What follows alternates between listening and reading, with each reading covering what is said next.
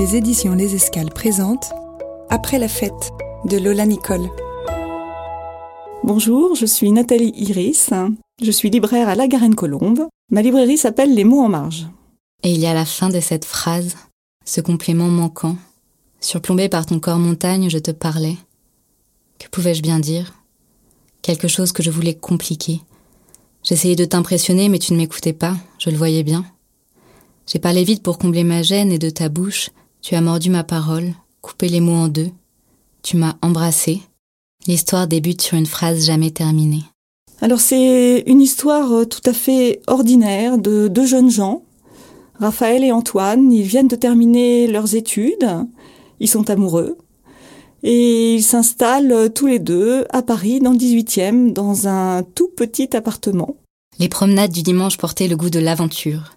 Nous sortions et marchions droit, avec la certitude toujours renouvelée que nous trouverions quelque chose de neuf, de surprenant, traversant les quartiers d'Afrique, ceux du Maghreb, tombant sur cet endroit, à la frontière d'une gare, qui baignait dans les vapeurs épicées d'une Inde occidentalisée. Le quartier avait un nom précieux qui contrastait avec son désordre et sa folie. Il possédait son propre temps, son propre rythme, un rythme qui n'était pas français. En journée, tout y était plus lent. On échangeait un sac Armani contre un sac de mangue, des téléphones contre des perruques, des poissons contre des fruits dont je ne connaissais ni le goût, ni le nom. Raphaël trouve rapidement du travail. Il faut dire qu'elle vient euh, d'un milieu plutôt bourgeois. Antoine, lui, vient de ce qu'on appelle la cité. Alors pour lui, c'est beaucoup plus difficile. Et peu à peu, justement, euh, un écart va se creuser entre les deux, entre Raphaël, qui, elle, entre vraiment dans sa vie professionnelle, et Antoine, qui, lui, au contraire, se retrouve isolé dans sa recherche d'emploi. À la goutte d'or, une course-poursuite inconsciente s'engage. Je gravis une rue, tu marches dans celle d'à côté. La porte de la boulangerie est encore battante, tu viens d'en sortir. Je m'installe en terrasse, tu payes au comptoir. Nous vivons en parallèle. Parfois, je prends une rue que je n'emprunte jamais normalement dans l'espoir de te croiser, mais ça n'arrive pas. Ces allées simples ressemblent à nos vies. Alors cette histoire, euh, c'est une histoire finalement euh, banale, une histoire que tout le monde a peut-être plus ou moins vécue parce que c'est une histoire euh, d'illusion puis de désillusion. Mais la force de ce roman, c'est la manière dont cette histoire est racontée. Quand la tristesse fait marée haute, une chose m'apaise.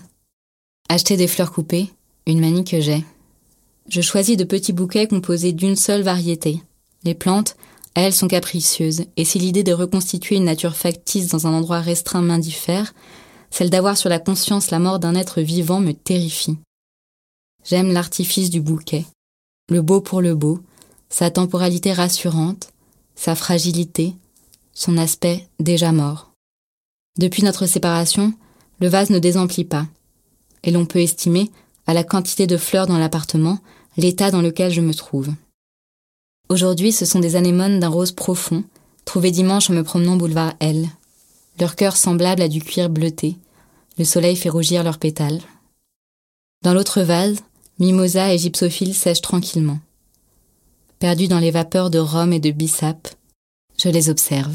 Lola Nicole a une plume vraiment d'une sensibilité extrême. Elle sait décrire des situations dans lesquelles on a tous été et dans lesquelles on peut tous se retrouver. Je ramasse les morceaux. Je fais des efforts qui n'en sont pas vraiment.